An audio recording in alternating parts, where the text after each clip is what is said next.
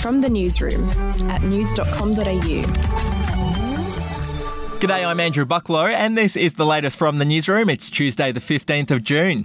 The Tamil family that has spent years in detention on Christmas Island will be allowed to reside in Perth, albeit temporarily. Immigration Minister Alex Hawke has announced the family will stay in suburban Perth while the four year old daughter receives medical treatment. The government has, however, stressed that today's decision does not create a pathway to a visa for the family.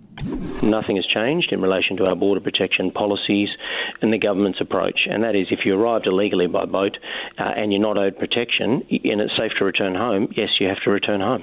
That was Mr. Hawke on 2GB. In other news, it's been revealed that not a single criminal in the US has been arrested as a result of Operation Ironside. That sting saw organised criminals tricked into using an encrypted app to communicate, an app that was actually designed by police. 251 underworld figures have been arrested in Australia so far, but privacy laws are more strict in the US, meaning the FBI isn't technically allowed to access the messages sent on the app. To football news, Danish players and legends have made alarming allegations about what happened after Christian Eriksen's terrifying collapse. Eriksen suffered a cardiac arrest during the Euro 2020 game on the weekend and had to be revived. Players returned to the pitch to finish the game over an hour later while they were still reeling from the incident. Peter Schmeichel, whose son is Denmark's goalkeeper, has now claimed they only agreed to play on after being threatened with a forfeit by UEFA officials. I actually saw a quote, official quote from UEFA yesterday saying that they were following the advice of the players. The players insisted on playing. I know that not to be the truth. They were left with three options. One was to play immediately and get the last 50 minutes played. The next one was to, to, to come in yesterday uh, at 12 noon and, and finish the 15 minutes. And the third option was to forfeit the game and lose 3 0. So work it out for yourself. Is it the players wish to play? Did they have any choice, really? Um, I don't think they had. Denmark lost the match 1 0 to Finland, and Eriksen is recovering well in hospital. We'll be back in a moment.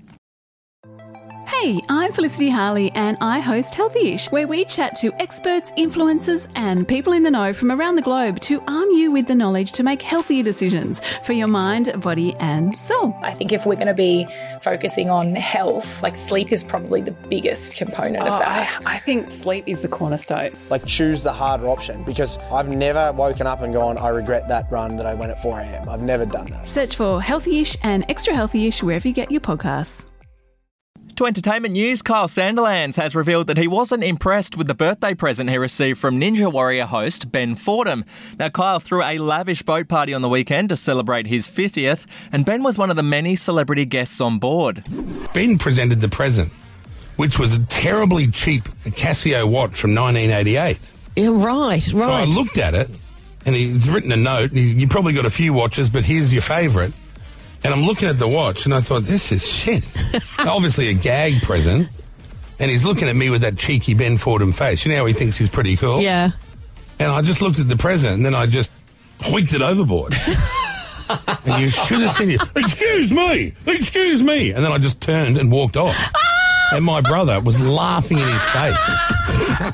And finally, Jessica Biel has revealed that she didn't mean to keep her new baby a secret. Biel and her hubby, Justin Timberlake, welcomed their second child during the pandemic, but didn't confirm the child's birth until six months later. Here's Biel on the Armchair Expert podcast. I had like a secret COVID baby. Wow. Oh my God, Congrats. congratulations. It wasn't like a supposed to be a secret. It was just COVID happened. And then I went to Montana with my family and never left. Uh huh. right, because normally you've gone out somewhere in public and someone would have noticed that you had a passenger. Exactly. And it just never happened. It was the weirdest thing ever. The couple ended up naming their new son Phineas. Eh, not bad, is it? Uh, if you want news.com.au with fewer ads and member awards, get news.com.au premium today at news.com.au forward slash premium membership. That's it from the newsroom. We'll be back with another update for you on Wednesday morning. Your headlines from news.com.au. Are you ready to get an inside look at crime from someone who has investigated some of Australia's worst crimes? It was like Aladdin's Cave. The luminol found bloodied footprints and bloodied handprints on a wall, so it's Yeah. just like a horror movie. Former homicide detective Gary Jubelin sits down with cops, crims, addicts, victims, small time cheats, and big town lawyers as they tell their incredible stories. My house got raided. Next thing you know, I got bail refused. Next thing you know, I'm on a truck to Parklea Prison. Listen to I Catch Killers early and ad free on Crimex Plus on Apple Podcasts today or wherever you get your podcasts.